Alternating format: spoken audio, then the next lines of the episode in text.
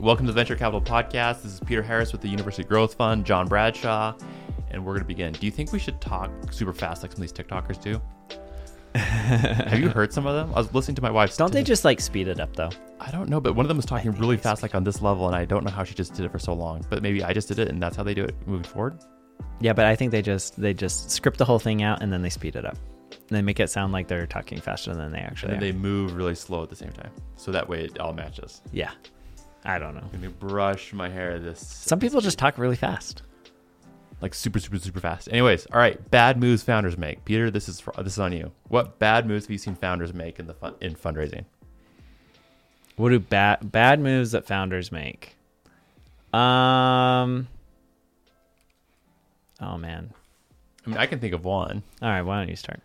I mean, the other day I heard someone was bagging on a particular VC, Yeah. And then I'm like, I want to go hear the rest of the story because it doesn't make sense Right. because I've never heard anything bad about this VC, Yeah. and I think It was me, huh? it was not you. And the, Jon's like, I hear bad things about you all the, the time. backstory, they're like the, the the the founder claimed that they left them on like the the ninth yard line, okay. or like just the deal is done, they're ready to sign. Yeah. um, and later find and like later to find out this person had a lot of personal debt Yep. used to build the business but was personal debt and they wanted to raise and wipe all their personal debt off but didn't disclose that up front Mm, got it. at that and point then the VC pulled out. and then the vc pulled out and they're Yeah. like and they're like this vc left me with thousands of dollars So of legal they're like fees. they're like throwing him under the bus, but in reality, it's because they didn't disclose everything. Yeah, no, that happens. That happens a bunch. Yeah, like the I don't know. It's it's challenging, right? Like the founders often like anytime a VC leaves a founder at the altar, um, it's either because like the VC didn't do their homework ahead of time or because the founder screwed it up by disclosing something at the 11th hour, right? This is the opposite. So, from our other podcast, if you listen to that, where we talk about like bad things VCs do, where like a VC might change terms at the very last second, um, sometimes founders do the same thing, right? They like, they throw in the thing at the very last second, hoping that like, oh, well, now we disclosed it, so you can't hold it as against us, right? and then the VC walks, and then they're pissed, and they go and like badmouth the VC everywhere without disclosing the full truth. Um, look, I think the biggest thing though is like founders that never disclose major issues, and um, yeah, like I know of deals where there was something super material happening where during the fundraise. Like the founders knew about it during the fundraise, did not disclose it to the investors, raised a ton of money, still didn't disclose it to the board for like months. And then, uh, you know, and then bef- like they also spent a ton of money, all the money that had been raised, they spent it uh, kind of frankly frivolously. And then the company, and then went to the board and were like, oh, by the way, we have this massive problem that we should have disclosed back when we were fundraising, but we were too scared. And so we didn't. And now the entire company is done, right? And there's not enough time to like save it. Everyone's pissed and furious, right? Like that, that is fraud, right? Full stop. And yeah, I've seen fraud happen sadly like multiple times throughout my career. And it's, you know, it's like one of those things that you just can't it's really hard to diligence fraud because if somebody is intent on lying to you, they will lie to you and it's really hard to to find out, right? Until after the fact. So that's probably the biggest thing that founders do is just that whole fraud aspect. I would say like things that founders do to kick them to like shoot themselves in the foot would be like not disclosing the information that the VCs need to make a decision.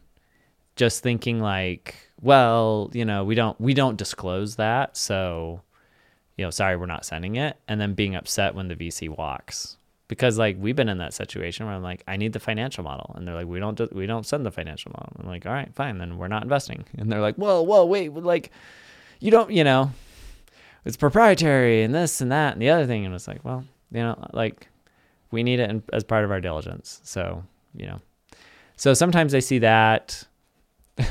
There's one founder that uh, is notorious for this. Like we'd ask for diligence, and he would send pictures of graphs without axes, and it's like, great, that's worthless. Okay. you know so like you see that um i think i don't know it, it's the problem is it's really common to have to invest in a company you get super excited about and then it's, it's like you just know as soon as you write that check the first board meeting or whatever like the the the company will crap the bed, right? And it's like all of this stuff that you didn't know about before the fundraise, right, or during the fundraise, all of a sudden comes out, right? Mm-hmm. And that's super frustrating. But it happens all the time. Like I get it, but it's also just it's annoying. And it'd be nicer if we could get to a point where people felt comfortable being authentic about the good and the bad and VCs would like be okay hearing the good and the bad and still like recognizing like okay there's some bad here these are risks Mm-hmm. and being like i'm okay taking some of these risks right? Okay. but i don't know. Everything it, it- fundraising and sales is just challenging right? Like you always want to present put your best foot forward. Um other things that like founders do that's like bad behavior. Um okay so one of the things founders will do and and this is another like bit of a tightrope but they'll they'll reference investors and and talk about them like they're going to invest. Okay. but in reality like maybe they have like a screening call set up right? Uh, and i say it's a tightrope because you definitely need to build fomo and momentum for your fundraise. Uh, and sometimes that, that's like all you got right? But i think there are ways to do it and that aren't like super deceptive right? You could just say hey i've got a bunch of meetings teed up for this next week Mhm. right that's very different from like oh yeah like we've we've been a multiple partner meet or you know so and so's gonna issue us a term sheet and it's like you've had one like 15 minute phone call with like an analyst there you're probably not going to happen right Okay. so I've seen that. Um, being unrealistic about like when a con like a big meaningful contract's gonna close, that happens a bunch.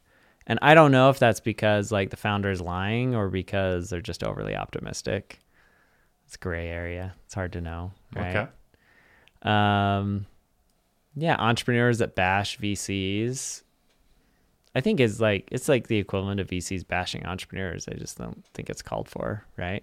Mm-hmm. Um, especially if it's not like like a known issue. Like like we talked about some of the things that VCs have done that are like poor form, right? Like if it's not known that you, that a VC has done that, and you're like really anxiously trying to warn other founders about that, but rather like you just didn't like them, right? Mm-hmm. I think that can be bad form, but oh, what do you think? Any other examples? I think those are the main ones. I think one of my favorite is I was in a in a pitch meeting on a board, and Mhm. someone showed that here's like their in the the advisors, and one of the individuals was like, you know, top of the industry, Yeah. and someone in the room after they left, they left like, I know this person. That so we the individual texts that advice that supposed advisor, and the Yeah. person's like, I've never heard of this person in my life, Yeah. Yeah, stuff they- like that's bad form. and they went from hero to zero just like that. Yep. Yep.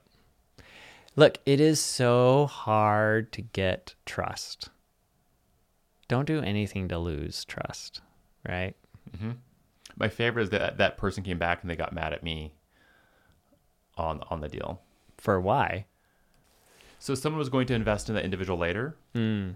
This is what happened. Oh, and you disclosed. And I said, "Hey, I would think twice. We had an Because, experience." And it was one of those people who's like a really good friend. And so I said, "This is my understanding of what happened." Yeah. And then that person called me like an hour later. And they said, "What happened?" And I said, "Well, this is what happened." Oh, and then they're like, then they said, "Oh, I never said that person was an advisor. They were on your screen." Like, yeah. Yeah. Then don't put them there. Yeah. Yeah.